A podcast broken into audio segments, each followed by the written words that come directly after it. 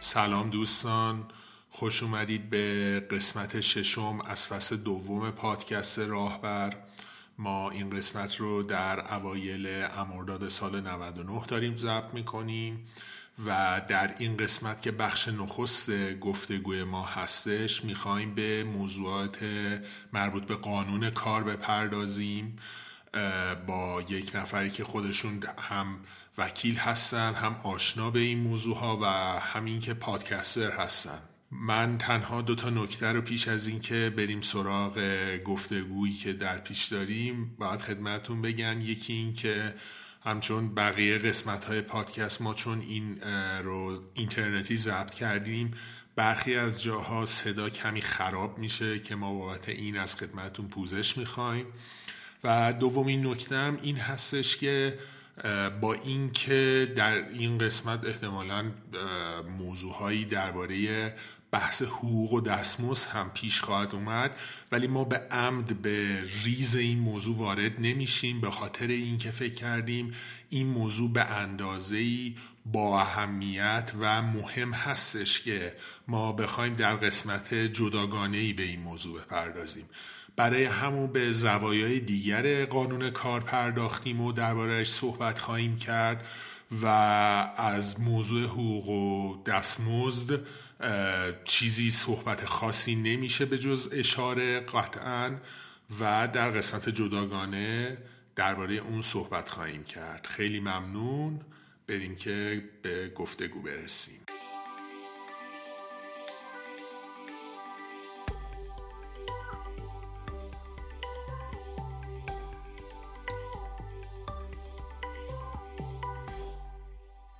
خدمت مهمانمون آقای زرقام نرایی هستیم از پادکست دفیله. خواهش میکنم که اول اینکه زرقام جان خیلی خوش اومدی به پادکست ما و خواهش میکنم که خودتون رو معرفی بفرمایید. سلام، منم سلام عرض میکنم خدمت شما دو بزرگوار و همینطور سلام میکنم به همه شنونده هاتون. من همونطور که فرمودید زرقام نرایی هستم، وکیل دادگستری و کارشناس ارشد حقوق جزا و جرمشناسی و همینطور پادکست دفیله رو هم حدود یک سالی هست که استارت زدم و توی اون پادکست سعی میکنم توی هر اپیزود یه موضوع حقوقی رو به زبان ساده و همه فهم برای شنونده ها توضیح بدم. برای شروع میخواستم از شما بپرسم که توی قانون کار اصلا ما تعریف حقوقی به اسم کارمند داریم یا اینکه همه اون کسایی که شاغل هستن به اسم کارگر شناخته میشن؟ اصلا آیا اساسا ماهیتا تفاوتی بین این دوتا هست و اینکه ارتباطی این عناوین به جایگاه شغلی داره یا خیر؟ یعنی اگر کسی توی سازمان مدیر باشه به اسم کارمند شناخته میشه، کارگر شناخته میشه و یا اینکه ممکنه تفاوتی نداشته باشن؟ این به چه صورتی هست؟ ما دو تا اصل داریم توی قانون کار و توی حقوق کار به معنی اخص خودش، که اصل اول اینه که میگیم که قانون کار اصولا جنبه حمایتی داره، یعنی توی قرارداد کار و توی رابطه حقوقی کار طبعا کارفرما برش بیشتری داره، قدرت بیشتری داره، چون کسیه که منبع ثروت و قراره که کارگر برای کارفرما کار بکنه. به همین خاطر در تمام قوانین کار در تمام دنیا اصولاً قانون کار یک قانون حمایتی به سمت کارگر به حساب میاد و مواد مختلف قانون کار سعی میکنن که توازن رو بیشتر ببرن به سمت کارگر. پس این میشه جنبه حمایتی و حمایت به معنی حمایت از کارگر. اصل دوم اینه که میگیم قانون کار یک قانون آمره است. آمره یعنی چی؟ توی حقوق ما میگیم که قوانین اصولاً در یک تقسیم بندی کلی به دو دسته تقسیم میشن. یک قانون آمره، دو قانون تکمیلی. قانون آمره قانونیه که ما نمیتونیم برخلاف اون توافق بکنیم. یعنی اگر قانون گفته که میبایستی مثلا ساعت کاری انقدر باشه، طرفین نمیتونن کمتر یا بیشتر از اون توافق کنن. دقت کنید، اینو فعلا دارم در مقام مثال میزنم و توش مناقشه نکنیم. این میشه قانون امری، یعنی به هیچ وجه نمیتونیم خلاف اون توافق بکنیم. یه موقع میگیم قانون تکمیلیه، یعنی چی؟ یعنی اینکه میتونیم مثلا یه سری شرط و شروطش رو با هم دیگه توافق بکنیم. مثلا ما میگیم که قرارداد خرید و فروش اسمش از لحاظ حقوقی میشه بیع. میگیم توی عقد بیع مثلا میتونیم توافق بکنیم که اگر یک ماشینی فروختیم یا یک ماشینی خریدیم، مثلا دو ماه بعد سند بزنیم، یا مثلا فلان نقطه ماشین رو تحویل بدیم. اینها میشه توافق دو طرف. قانون کار اومده یه سری حداقل ها رو تعیین کرده. مثلا میگه حداقل حقوق برای امسال مثلا اداره کار تصویب کرده ماهی یک میلیون و هشتصد هزار تومنه. ما کمتر از این نمیتونیم توافق بکنیم، ولی هیچ ایرادی نداره که بیشتر از اون توافق رو انجام بدیم. بنابراین این دوتا اصل، یعنی اصل حمایتی بودن و اصل آمره بودن قانون کار، همیشه و در هر مقطعی، چه ما به عنوان کارگر باشیم، چه به عنوان کارفرما باشیم، و چه در مقام یک مرجع حل اختلاف در اداره کار یا در دادگاه ها باشیم، باید اینها رو تفسیر بکنیم. یعنی هر جا دیدیم که قانون ابهامی داره یا قانون اجمالی داره، باید سعی بکنیم که تفسیرمون رو ببریم به سمتی که به نفع کارگر باشه. طبق قانون، طبق قانون کار، هر کسی که رابطه کارگری و کارفرمایی داره و هر کسی که حق بیمش رو به سازمان تامین اجتماعی پرداخت میکنه اسمش کارگره. حالا تفاوتی نمیکنه که طرف مثلا یه کار یدی انجام بده، مثلا کار بنایی انجام بده، یا توی یه شرکت خیلی بزرگ نشسته باشه و کد بزنه و از کارهای مثلا رایانه‌ای انجام بده. همه اینها مشمول قانون کار میشن. اما یه سری اشخاص از قانون کار خارج میشن.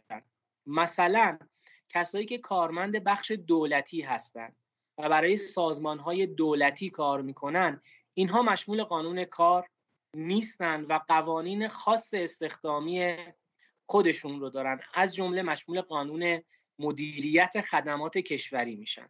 بنابراین اینها و اشخاص دولتی اصلا مشمول قانون کار نیستن و از حوزه بحث ما خارج هستن.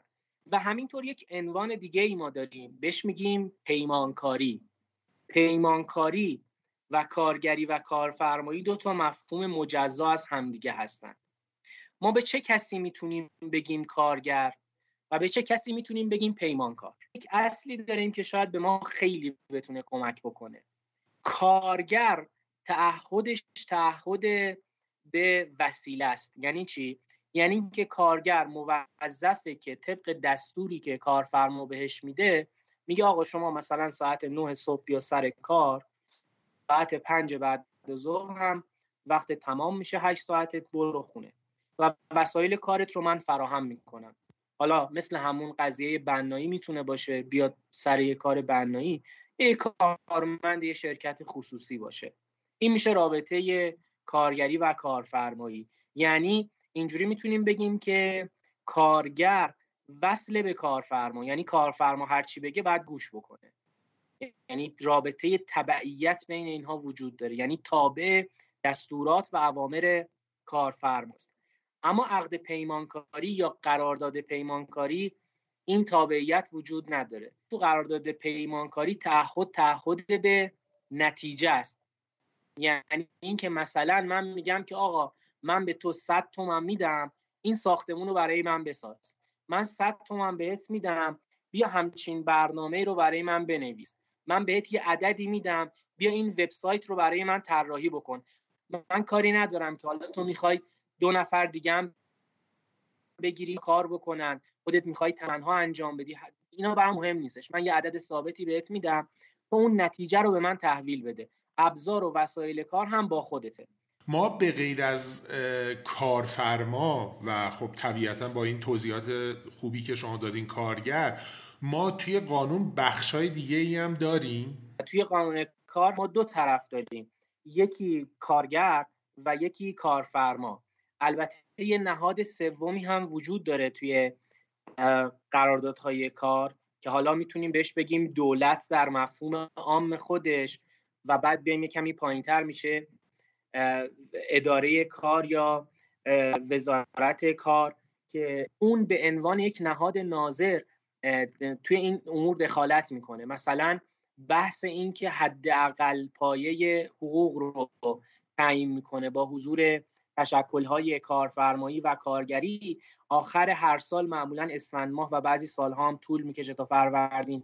این ذیل هم وجود داره، یعنی عملاً اگر بخوایم نگاه کنیم ما توی حقوق کار با یه سه‌ضلعی کارگر، کارفرما و اداره کار مواجهیم که اداره کار بیشتر نقش ناظر و مقررات گذار رو داره و یک جاهایی هم اداره کار به عنوان حل اختلافه، یعنی اختلافایی که بین کارگر و کارفرما به وجود میاد میتونن به اون مرجع مراجعه بکنن تا اون مرجع حکم خودش رو صادر بکنه. از نظر قانونی آیا پیش نیاز یا باید و یا نباید هایی برای بستن قرارداد کاری هست؟ مثلا باید آیا قرارداد حتما مهر بشه، امضا بشه؟ آیا اون چیزایی که برای خودم مثلا اتفاق افتاده، آیا سوء پیشینه مثلا الزام قانونیه یا آزمایش‌های قبل از استخدام، اینها الزامات قانونی هستش یا یعنی اینکه یه قوانینی هست که خود شرکت‌ها وضع می‌کنن؟ ببینید تو، توی قرارداد کار ما وقتی این قرارداد، همه ما اولین چیزی که به ذهنمون متبادر میشه اینه که حتما باید یه چیز مکتوب و نوشته‌ای باشه. در صورتی که قانون کار قرارداد کار شفاهی رو هم پذیرفته، قرارداد کتبی یا قرارداد نوشته شده خوبیش از این جهته که دیگه بعداً نمیشه زیر خیلی از شرط و شروطش زد. خیلی ها معمولاً نگران این هستن که میگن که ما یک جایی استخدام شدیم و کارفرما با ما قرارداد نبسته.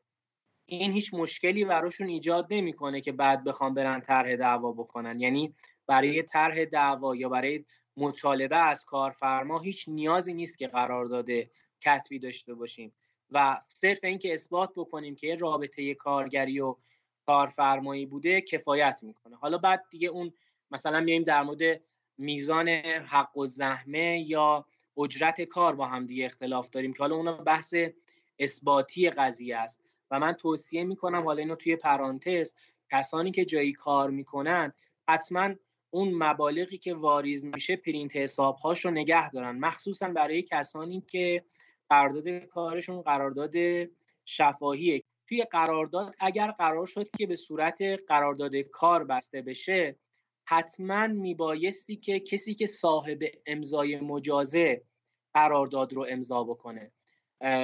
ما فرضمون اینه که کارفرما یک شخص حقوقیه، یعنی یک شرکته، در صورتی که ایرادی هم نداره که کارفرما یک شخص حقیقی باشه. مثلا من میخوام یک ساختمونم رو میخوام نقاشی بکشم یا مثلا چه میدونم میخوام تعمیرش بکنم، به عنوان یک شخص حقیقی با یک کارگری قرارداد میبندم و کارم رو انجام میده.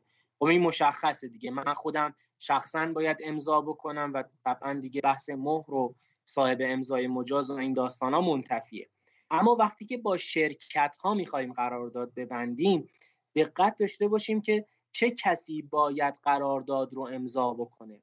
توی شرکت ها توی سایت آر آر کی دات آی آر، سایت روزنامه رسمیه، حتما تو اون میتونید مراجعه بکنید، ببینید اسم شرکت رو وارد بکنید، شماره ثبتش رو وارد بکنید، ببینید که صاحب امضای مجاز اون شرکت کیه، یعنی چه کسی اختیار داره که قرارداد رو امضا بکنه.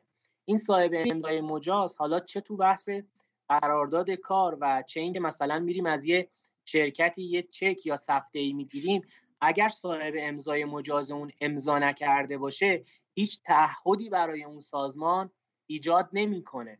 مثلا اگر من چکی رو رفته باشم از یه شرکتی بگیرم و مثلا مدیر امور مالیش چک رو امضا کرده باشه، در صورتی که طبق روزنامه رسمی اون شرکت اساساً مدیر مالی اختیاری برای امضا کردن نداشته باشه، اون چک هیچ تعهدی برای اون شرکت ایجاد نمیکنه. بنابراین قرارداد کار هم به همین ترتیب، اگر با شرکتی داریم قرارداد میبندیم الزاماً قرارداد باید به وسیله صاحب امضای مجاز اون شرکت امضا شده باشه. معمولاً رویه شاید نود درصد شرکت ها به این ترتیبه که این اختیار رو واگذار میکنن به مدیر عامل و مدیر عاملی که باید اون قرارداد رو امضا بکنه و معمولاً هم باز رویه به این ترتیبه که اکثریت قریب به اتفاق شرکت ها صرف امضا کفایت نمیکنه، حتما باید مهر شرکت هم باشه.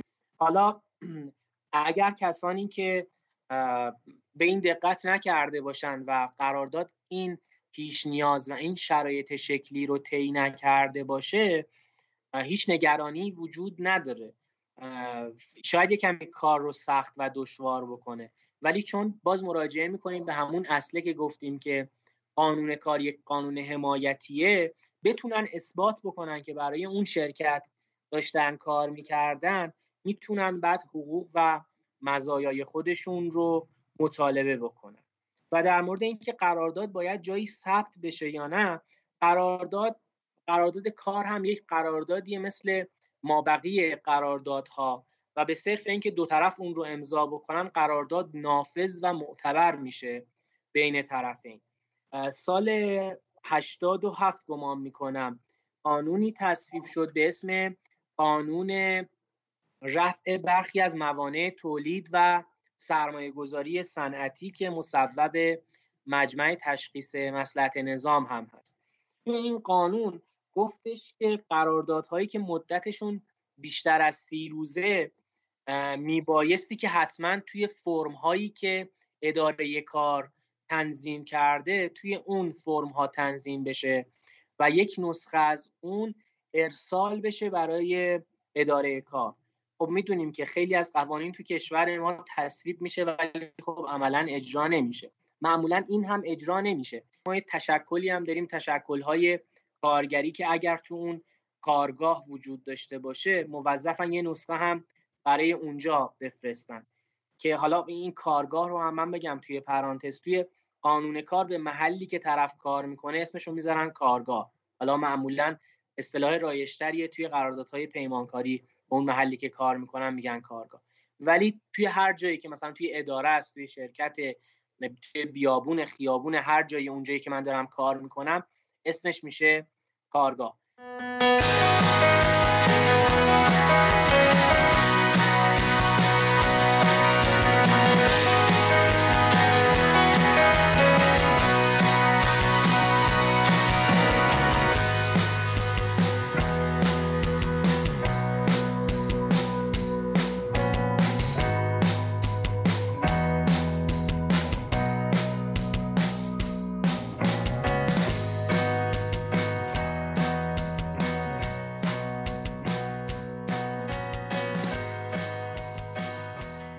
شما این که میفرمایید باید حتما اون کسی که توی روزنامه رسمی مشخص شده که امضا بکنه، اون کسانی که امضا بکنن، اولا این که این تفویض اختیاری که میشه باید اونم تو روزنامه رسمی بیاد یا نه؟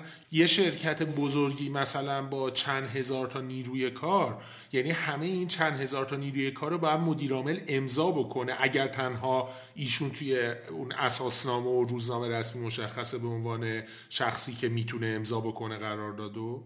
خیلی خلاصه بگم میگم بله باید امضا بکنه، اما اگر میخواید تفصیلش رو بدم و سرتون رو به درد نمیارم میتونم مفصل‌ترم توضیح بدم. ببینید به خاطر همین میگم مسائل حقوقی خیلی در هم تنیدن. الان ما از حقوق کار باید وارد حقوق تجارت بشیم. ما چند هفت نوع شرکت داریم طبق قانون تجارت. که رایج‌ترین اونها شرکت سهامی هستند. شرکت‌های سهامی هم دو دستن، یکی سهامی خاص و یکی سهامی عام. معمولاً اکثریت شرکت‌ها سهامی خاص هستند.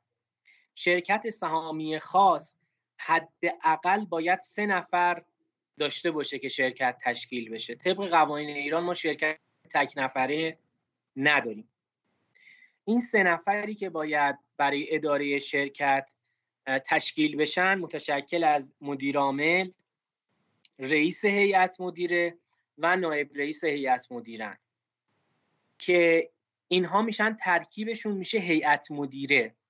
یک بحثی هم توی حقوق بود، سالها در موردش بحث میشد که آیا شخص حقوقی رو میتونیم مجازات بکنیم یا نه. شخص حقیقی رو راحت میتونستیم اعدامش بکنیم، شلاق بزنیم، بندازیمش زندان، ولی شخص حقوقی رو که نمیشد این مجازات ها رو اعمال کرد. با اینکه سال نود و دو مجازات شخص حقوقی هم پذیرفته شد در قانون مجازات اسلامی، حالا مثلا مجازاتش میشد انحلال یا مثلا من از فعالیت یا یه سری مجازات های اینطوری یا جریمه نقدی. بنابراین عملا ما با شخص حقوقی هم با یک موجود زنده‌ای در واقع مواجهیم، یک امر انتزاعیه. حالا این شخص حقوقی اراده خودش رو به چه ترتیبی انجام میده؟ اراده خودش رو از طریق اون هیئت مدیره انجام میده. هیئت مدیره میتونه از سه نفر باشه تا ان نفر آدم، ولی این هیئت مدیره میاد اختیارات خودش رو تفویض میکنه به یک نفری به اسم مدیر عامل. یعنی مدیر عامل میشه وکیل اون هیئت مدیره، هیئت مدیره وکیل اون شخص حقوقیه. یعنی دستا اینجوری میچرخه.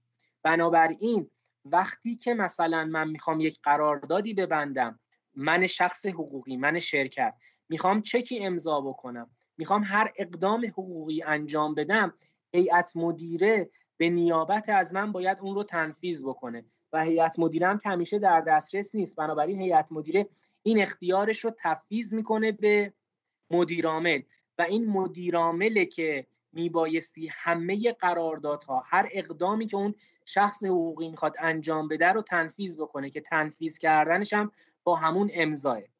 حالا گاهی وقتا پیش میاد مثل همین موردی که شما میفرمایید، مثلا یه شرکتی هزار نفر، دو هزار نفر، طبعا مدیر عامل که نمیتونه به عنوان ماشین امضا هر روز بخواد قرارداد امضا بکنه.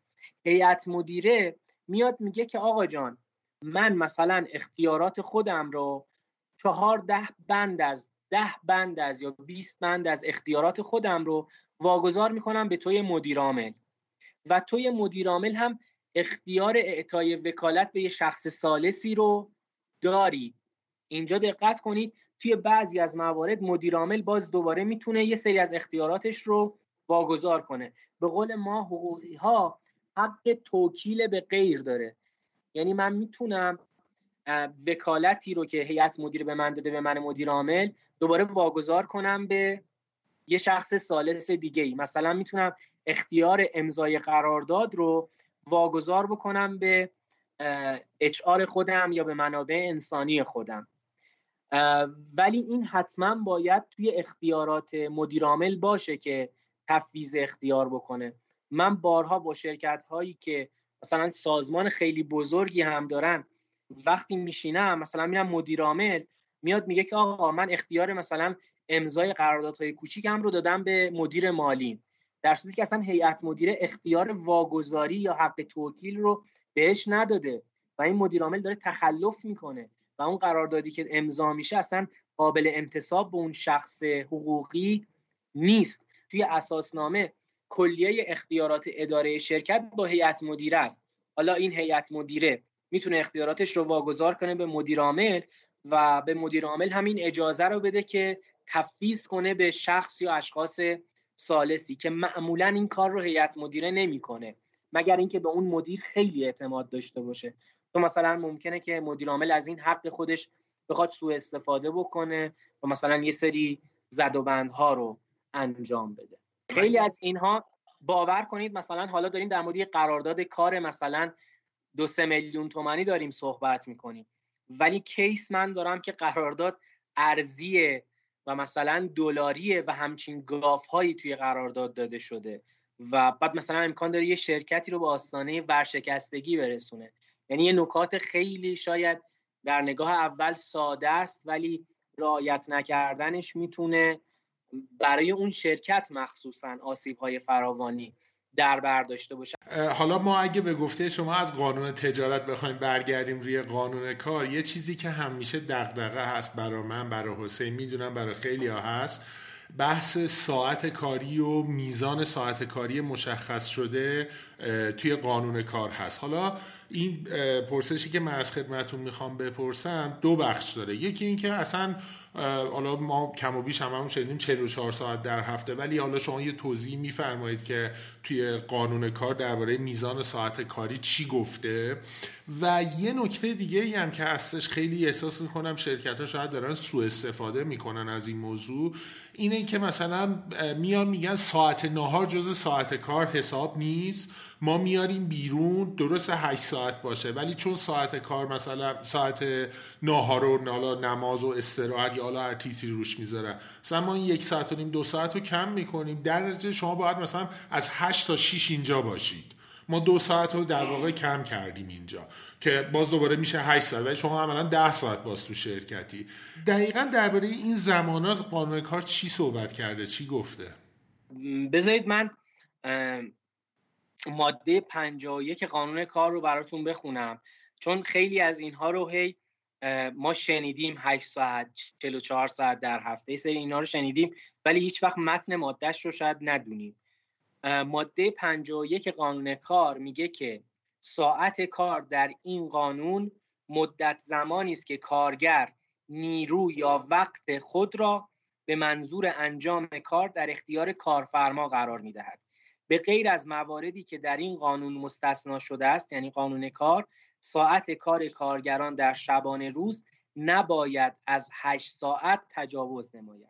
دقت کنید، اینجا باز دوباره برمیگردیم به یه اصلی که من قبلا گفتم. گفتیم که قانون کار جنبه امری داره و برخلاف اون نمیشه توافق کرد. یعنی قانون اومده گفته تو حد اکثر هشت ساعت در روز میتونی از کارگر کار بکشی. این برای کارهای عادیه، یعنی برای کارهایی که سخت و زیان‌آور به حساب نمیان، در روز میشه هشت ساعت و در هفته میشه چهل و چهار ساعت. حالا ما چهل و چهار رو باید ضرب در چهار بکنیم، میشه فکر میکنم صد و هفتاد و شش روز در ماه، صد و هفتاد و شش ساعت ببخشید در ماه میشه. این میشه برای کارهای عادی. بعد دقت کنید ماده پنجاه و یک میگه این هشت ساعته رو چجوری محاسبه میکنه. حالا این بحثی که برای نهار مطرح کردید، میگه مدت زمانی است که کارگر نیرو یا وقت خود را به منظور انجام کار در اختیار کارفرما میذاره. بنابراین مدت نهار مدتی نیستش که نیروی یا توان خودش رو برای انجام کار بذاره، نیروش رو برای خوردن نهار میذاره. بنابراین این مدت جزء ساعت کاری به حساب نمیاد. یا مثلا مدتی که توی شرکت طرف جیم میشه بره یه ده دقیقه رو یه پک سیگاری بزنه، این هم جزء ساعت کاریش به حساب نمیاد. یعنی خالص و پیور اون ساعتی که داره به کار میپردازه، اون میشه ساعت کاری. برای مشاغل سخت و زیان‌آور قانون میاد میگه که شش ساعت در روزه و سی و شش ساعت در هفته.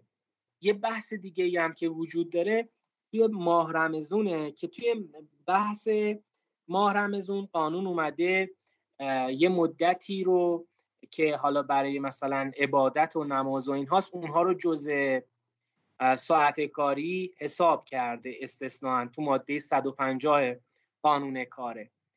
ولی یک چیزی رو هم دقت داشته باشید، خیلی جاها توی اون کارگاه که من میگم اصطلاح قانون کار دیگه، منظورم همون محل کاره، اگه توی کارگاه قبلا یه عرفی وجود داشته، مثلا قبل از این که من زرقام نره‌ای وارد یه شرکتی بشم و باشون همکاری بکنم، عرف این بوده که کارفرما ساعت نهار رو هم جزء ساعت کار حساب میکرده.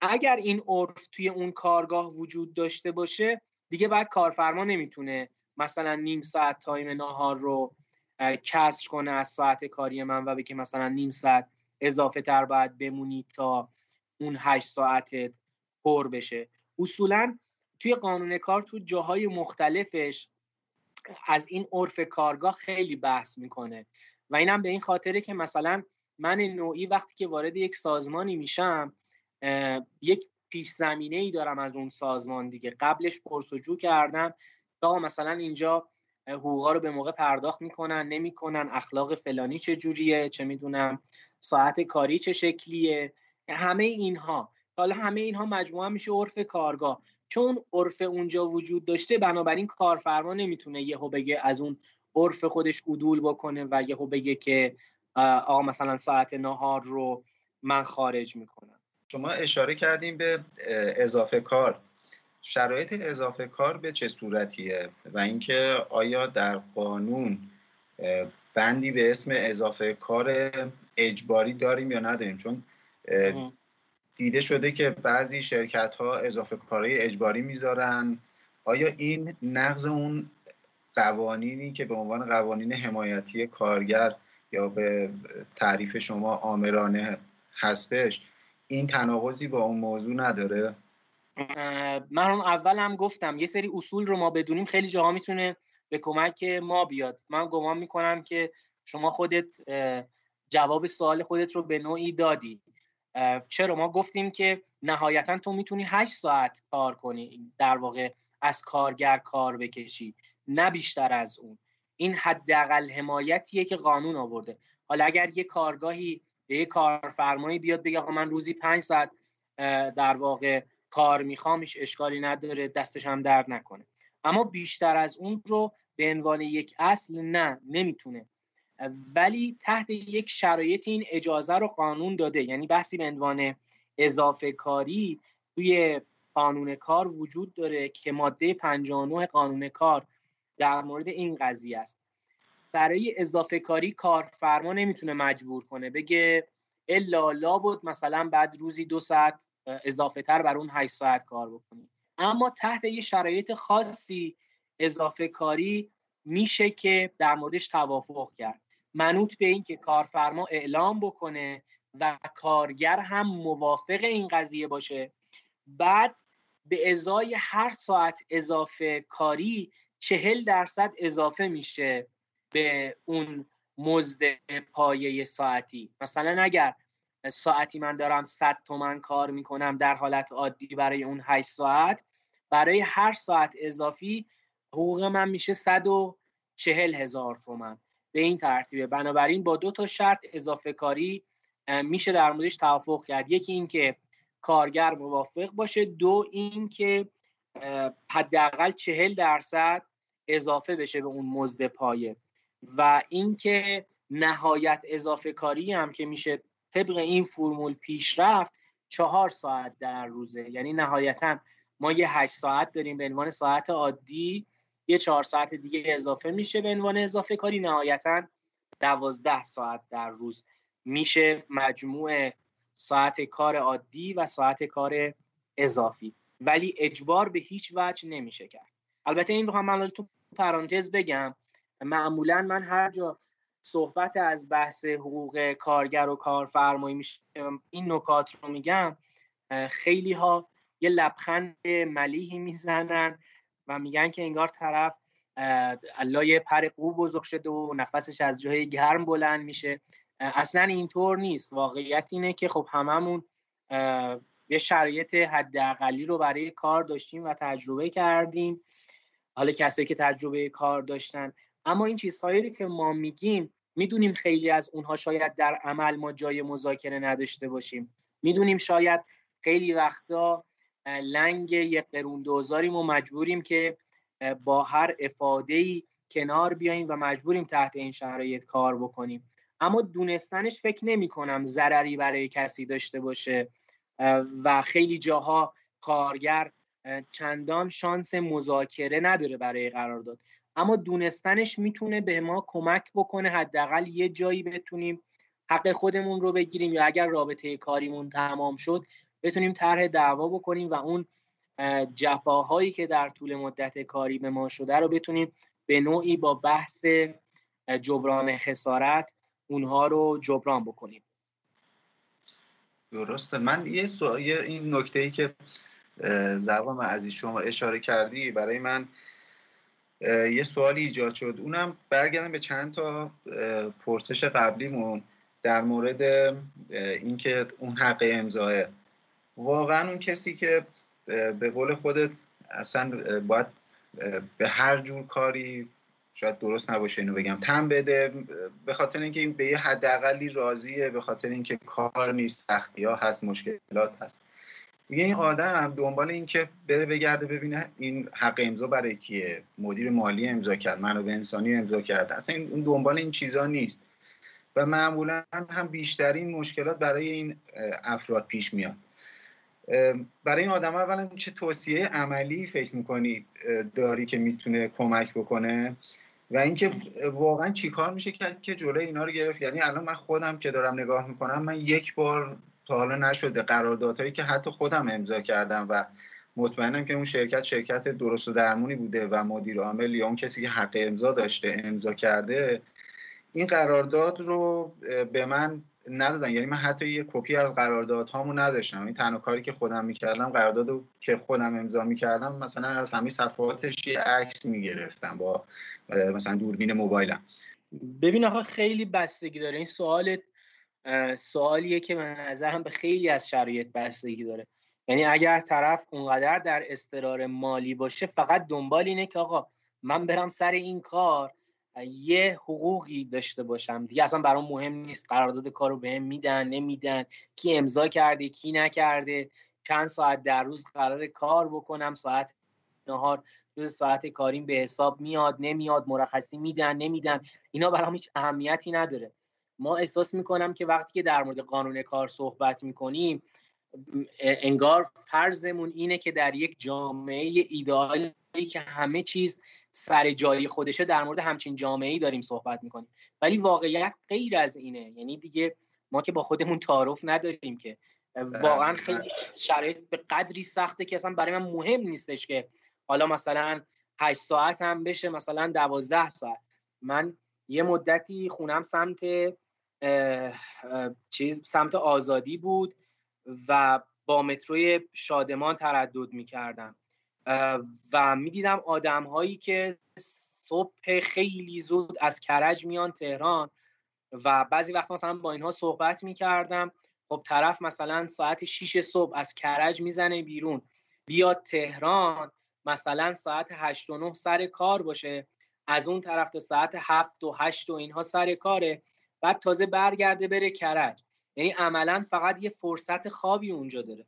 حالا این آدم زن و بچه هم داشته باشه، دیگه طبعا دنبال این قصه ها نمیره و متاسفانه این ایرادهای عملی جامعه ماست که اونقدر مخصوصا توی این چند ماه اونقدر همه چیز مشوش شده که مثلا برای خیلی ها اصلا این قصه قانون کار شبیه یه لالایی میمونه و اصلا براشون اهمیتی نداره. اما در کل همه اینها رو واقفیم، این روزه ها رو هممون میخونیم، هر شب هر روز کنار همدیگه در مورد صحبت میکنیم، ولی به نظرم هیچ کدوم از اینها نافی این نمیشه که ما از حق و حقوق قانونی خودمون مطلع نباشیم. این دانستن حق ماست، آگاه بودن حق ماست و اساساً تفاوت شهروند و رعیت در همینه.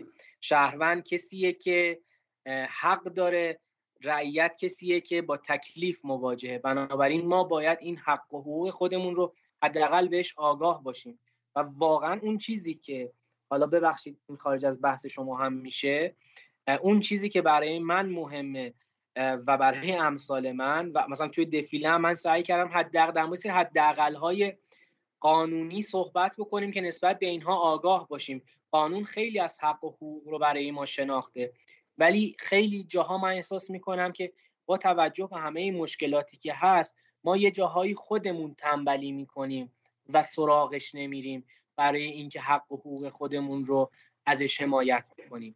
ما باید بدونیم که کارفرما موظفه که قرارداد کار رو یک نسخش رو به ما بده، موظفه، یعنی لطفی در حق ما نمیکنه، تکلیف قانونیه، موظفه یک نسخه از قرارداد کار رو به ما بده، موظفه که توی قرارداد شرط و شروط غیر قانونی نذاره. نمیتونه بیشتر از اون ساعت کاری از ما مطالبه کار بکنه، نمیتونه به ما مرخصی استحقاقی خودمون رو که طلب داریم رو بگه که من مخالفم، نمیتونه بیگاری بکشه به اسم در واقع کار کردن. و همه اینها شرط و شروطیه که توی قانون هم از اون حمایت شده و پرونده هایی که اکثرا میره سمت اداره کار و طرح دعوا میشه منجر به صدور رأی به نفع کارگر میشه و کارگر میتونه حق و حقوق خودش رو استیفا و اجرا بکنه. ولی یک جاهایی هم کارگر مجبوره، میگه که من مجبورم که با این شرایط کاری کنار بیام، چون اگر که مخالفت بکنم یا اینکه بخوام تهدیدش کنم که شکایت کنم خیلی راحت منو اخراج میکنه و از کار بیکارم میکنه. بنابراین این جواب سوال تو خیلی سخته واقعا. خیلی از اینها رو ما داریم در موردش صحبت میکنیم و میگیم اینها رو باید داشته باشیم، ولی اینکه چیکار بکنه واقعا نمیدونم. یعنی اینکه خیلی بستگی داره به اینکه ما چقدر در استقرار مالی باشیم، چقدر حاضر باشیم که هزینه بکنیم برای اینکه از حق و حقوق خودمون دفاع بکنیم. ولی خب اینها حق ماست و به نظر من حالا دانستن حق یک چیزیه و اجرا کردنش چیز دیگری. به نظرم این دانستنش حداقل کاریه که میتونیم انجام بدیم. ما قبل از انقلاب اسلامی قوانینمون کاملا تابع قوانین اروپایی بود. یعنی قوانین ما رو نگاه بکنید دیگه از قانون فرانسه گرفته شده یا از قانون بلژیک گرفته شده، ترجمه اون قوانینه. بعد از انقلاب هم قوانین ما اصولا تابع فقهه، یعنی فقهی که فقها در موردش نوشتن و ترجمه خیلی جاها متون فقهیه. یعنی ما همیشه این خلأ رو داشتیم که قانونی نداشته باشیم که قانون بومی این مملکت باشه و از دل عرفها و در واقع فرهنگ جامعه ایرانی بیرون اومده باشه. و خدا حفظ کنه ما یک استادی داریم داشتیم هنوز هم داریم، خدا انشالله سایش رو حفظ کنه، این میگفتش که برای قانون نویسی، دکتر آزمایش، ایشون میگفتن که برای قانون نویسی حقوقدان فقط یک جزئی از قانون نویسیه. برای اینکه بتونیم قانون خوبی بنویسیم جامعه شناس میخوایم، روانشناس میخوایم، مردم شناس میخوایم، فرهنگ شناس میخوایم، همه اینها باید بیان یه قانون رو بنویسن. ولی چیزی که خروجی نهادهای قانونگذاری ماست، نهاد مجلسه، یهو میبینیم ما میگیم قانونگذار، در صورتی که ما خیلی جاها شاید با یک آقا و خانوم قانون نویس مواجهیم. آقا یا خانومی امروز تصمیم گرفتن یک لایحه یا طرحی رو ارائه بدن به مجلس و فردا پس فردا این لایحه تبدیل میشه به قانون.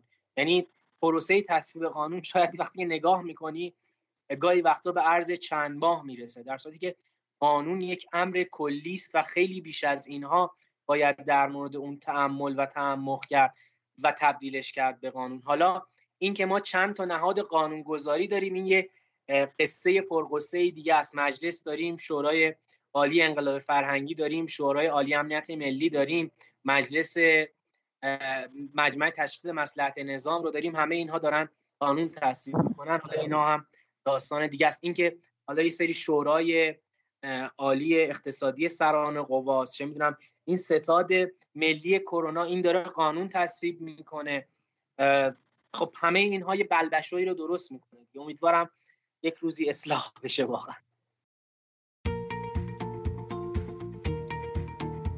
شما میتونید پادکست راهبر رو در بیشتر نرم افزارهای پادکست گیر مانند اپل پادکست، کست باکس و همچنین سایت های ناملیک، شنوتو و فیدیبو گوش کنید. مطالب تکمیلی و مفصلتر و همزمینه با موضوعهای پادکست یا محیط کار رو هم در وبسایتمون به نشانی دبلیو دبلیو دبلیو دات آر ای ای اچ کست دات آی آر میتونید بخونید. همچنین با دنبال کردن ما در شبکه‌های اجتماعی با جستجوی عبارت پادکست راهبر به پارسی میتونید از تازه‌ترین خبر و پیشامدهای ما آگاه بشین. ممنون هستیم که با بازخورد دادن به ما و معرفی پادکست راهبر به دوستان و همکاران خود برای تولید مطالب و برنامه‌های بهتر ما رو یاری می‌کنید. حالا یه ذره برگردیم سراغ این چیزایی که صحبت می‌کردیم، بریم یه اشاره‌ای هم شد بریم سراغ بحث شیرین مرخصی. توی قانون کار کلا ما چند جور مرخصی پیش بینی شده براش و سازوکارش چجوریه، چجوری میشه روش مانور داد. خیلی شرکت ها میگن مثلا مرخصی نمیدم، به جاش پولشو میدم. یه میدونین خودتون درگیرین دیگه، در جریان هستید. کلا قانون کار در به مرخصی چی گفته به ما؟ ببینید مرخصی ها انواع مختلفی داره طبق قانون کار.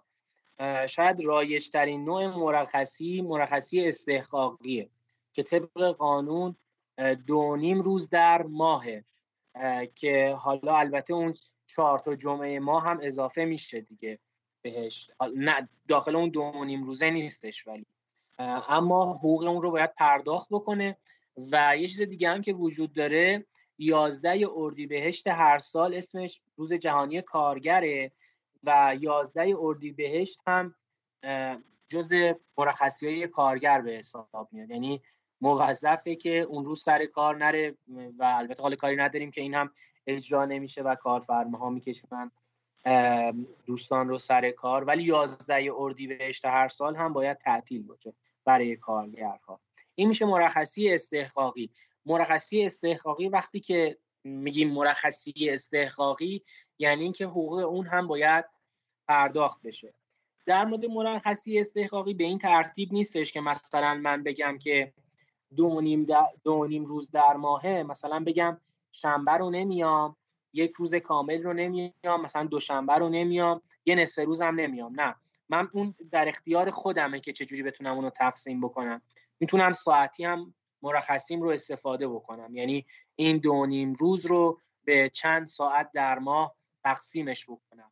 و این هم باز دوباره جنبه حمایتی قانون کاره و حداقل حمایتیه که انجام میشه و کارفرما نمیتونه بگه که من مرخصی نمیدم. مرخصی استعلاجی برخلاف مرخصی استحقاقی مدت خاصی در قانون براش پیش بینی نشده، مثلا اینکه بگه که مرخصی استعلاجی مثلا حد اکثر ده روزه بیست روزه، هیچ مدتی براش تعیین نشده و کاملا بستگی به تجویز پزشک داره، یک پزشک معتمدی که تایید بکنه که این آقا مثلا یا این خانوم نیاز داره که یک هفته یا ده روز استراحت بکنه. ولی منتهای مراتب شاید بعضی از کارگرها بخوان سوء استفاده بکنن، برن دم فلان پزشک فامیلشون رو ببینن، نمیدونم با فلانی زد و بند بکنن، مدت بیشتری رو براشون به عنوان مرخصی استعلاجی بنویسه. در این فرض کارفرما میتونه بره طرح دعوا بکنه و بفرسته کمیسیون پزشکی، کمیسیون پزشکی تامین اجتماعی، که اونجا واقعا بیان تشخیص بدن که این آقا مثلا دروغ گفته، این بیماری که داشته نهایتاً یک ماه نیاز به استراحت داشته. این کاملا تابع نظر پزشک مرخصی استعلاجی و میزان اون. یه مرخصی دیگه داریم، مرخصی فوت و ازدواج. این رو ماده هفتاد و سه قانون کار در موردش تعیین تکلیف کرده. یک این که مرخصی فوت، طبعا مرخصی فوت شخصی جز کارگره دیگه، یعنی پدرش یا مادرش یا یکی از اقوام نزدیکش فوت بکنه، میتونه سه روز مرخصی بگیره اضافه بر اون حالا اون مرخصی استحقاقی که به عنوان یک اصل براش وجود داره. و همینطور یک نوع مرخصی دیگه مرخصی ازدواجه که اگر شخص بخواد ازدواج بکنه اون هم باز به همین ترتیبه، یعنی مدتش سه روزه مرخصی که بابت ازدواجه، که البته ازدواج هم اینجا ازدواج دائمه نه ازدواج موقت. نوع دیگه مرخصی مرخصی زایمانه. مرخصی زایمان تا سال نود و دو مدتش برای خانوم ها نود روز بود. منتهای مراتب سال نود و دو قانون اصلاح شد و مدت مرخصی برای زن ها رو افزایش داد به نه ماه و همینطور برای مردها. البته مردها که خودشون زایمان نمی کنن طبعا به خاطر این که مثلا همسرش در واقع وضع حمل کرده، دو هفته هم به مردها مرخصی داد قانون. و اینها رو هم دقت داشته باشید که مرخصی ها از زمان وقوعش ملاکه ها، یعنی مثلا اگر که من ازدواج دائم کردم، از زمانی که ازدواج دائم کردم میتونم سه روز رو بگیرم، نه اینکه مثلا بگم حالا این برای من سیو بشه بعداً استفاده بکنم. یا یکی از اقوام من فوت کرد، من نمیتونم بگم که خب حالا مثلا من مراسم رو نمیرم، میذارم مثلا چهل روز دیگه مراسم چهلم رو میرم، نه، از اون زمان وقوعش ملاکه. یه مرخصی دیگه هم داریم، مرخصی حج. این مرخصی مدتش یک ماه یا سی روزه. و یه مرخصی دیگه داریم، مرخصی بدون حقوق.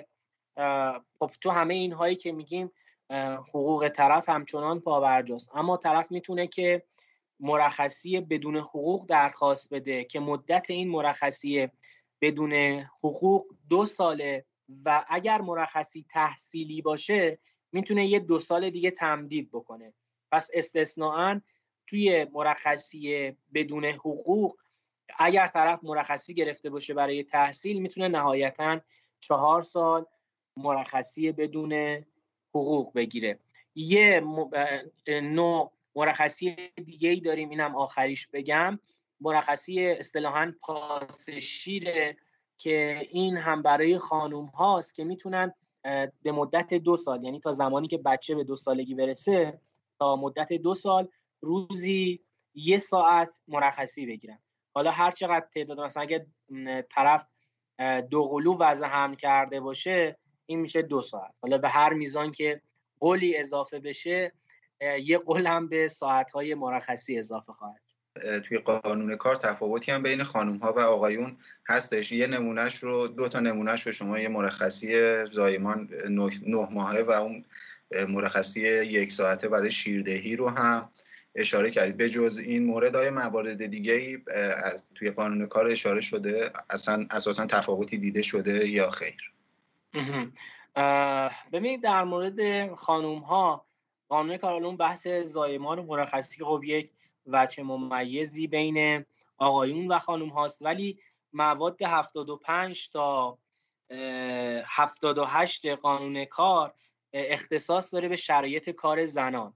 مثلا توی این مواد میاد میگه که کارهای سخت و زیان‌آور رو نمیشه به خانوم ها ارجاع داد، یا نمیشه به خانوم ها بیشتر از برای حمل بار و مثلا اینها وزنهای سنگین رو بهشون گفت انجام بده، یا مثلا در دوره‌ای که باردار هستن کارفرما موظف کارهای سبکتری رو بهش ارجاع بده. اینها رو اختصاصاً برای خانم‌ها آورده. و همینطور یه قشر دیگه‌ای هم که به خاطر اینکه آسیب پذیرتر هستن قانون از اونها هم حمایت کرده، در مورد نوجوانان که حالا ما یه چیزی به عنوان کودکان کار داریم که اصلا چیز غلطیه، ما طبق قانون اصلا چیزی به عنوان کودک کار نداریم. قانون فقط میگه که اشخاص پانزده تا هجده سال رو اسمشو گذاشته نوجوان و اینها رو میشه به کار گمارد. یهو کلمم خیلی فارسی طور شد. میشه از اینها در واقع به عنوان نیروی کار استفاده کرد و اشخاص زیر پانزده سال استفاده از اونها به عنوان نیروی کار اصلا ممنوعه و میتونه حتی جرم هم تلقی بشه. بنابراین قانون استثناءاً در مورد اشخاص بین، یعنی خانم‌ها یه بحث، و اشخاص بین پانزده تا هجده سال هم حمایت هایی رو به عمل آورده. اینکه مثلا نوع اضافه کاری، چه میدونم ارجاع کار به شب، یا چه میدونم کارهای سخت و زیان آور، یا حمل کار، یا استفاده از وسایل مکانیکی و اینها در مورد اشخاص نوجوان هم یه سری شرایطی رو پیش بینی کرده. و خارج از این موارد دیگه اصولا همه برابر هستن در برابر قانون کار و کارهایی که ارجاع میشه بهشون. خیلی ممنون از شما. ما پرسشامون توی این بحث‌های کلی توی این قسمت به پایان رسید. فقط من به عنوان یه سوال آخر که همیشه چالش ذهنیم و دغدغه‌ام هست، میخوام از شما به عنوان کسی که تخصص این کار رو دارید سوال بکنم. فارغ از این که میدونم به قول خود شما کلی شاخ و برگ داره، کلی تفسیر داره، ولی آیا شما قانون کار ایران رو اگر رو کفه ترازو بذاریم، یک کفه رو کارگر و یک کفه رو کارفرما، شما این قانون رو، سنگینیش رو بیشتر به کدوم سمت میبینید؟ ببین، اصولا من گفتم اصل بر اینه که قانون حمایتش به سمت کارگره و خب قانون کار هم به همین ترتیب بوده تقریبا، یعنی تو سالهای مختلفی که اصلاح شده هی اومده به این سمت که حمایتش از کارگر بیشتر باشه، ولی به نظر من باز هم میتواند اصلاحات دیگری هم توی این قانون انجام بشه و حتی موافق این قضیه هم هستم، حتی اگر اصلاح هم انجام نشه حداقل کاری که در مورد حمایت میشه انجام داد همینه که بحث‌های نظارتی بیشتر باشه، یعنی اینکه خیلی از اینها رو که ما داریم میگیم بیشتر متن قانونه و در عمل اجرا نمیشه. شاید شاید اگر نظارت‌ها بیشتر باشه، بازرسی‌ها بیشتر باشه، قانون مفید به فایده تری باشه.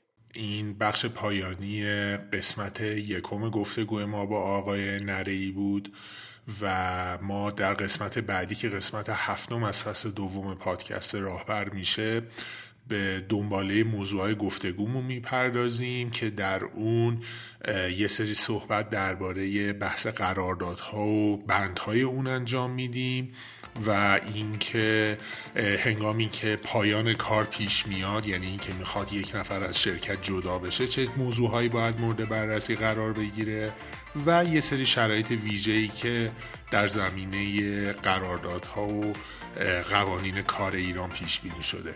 امیدوارم که دوست داشته باشین این قسمتی که شنفتینو و در قسمت بعدی هم ما را همراهی بفرمایید. خیلی ممنون. خدا نگهدار.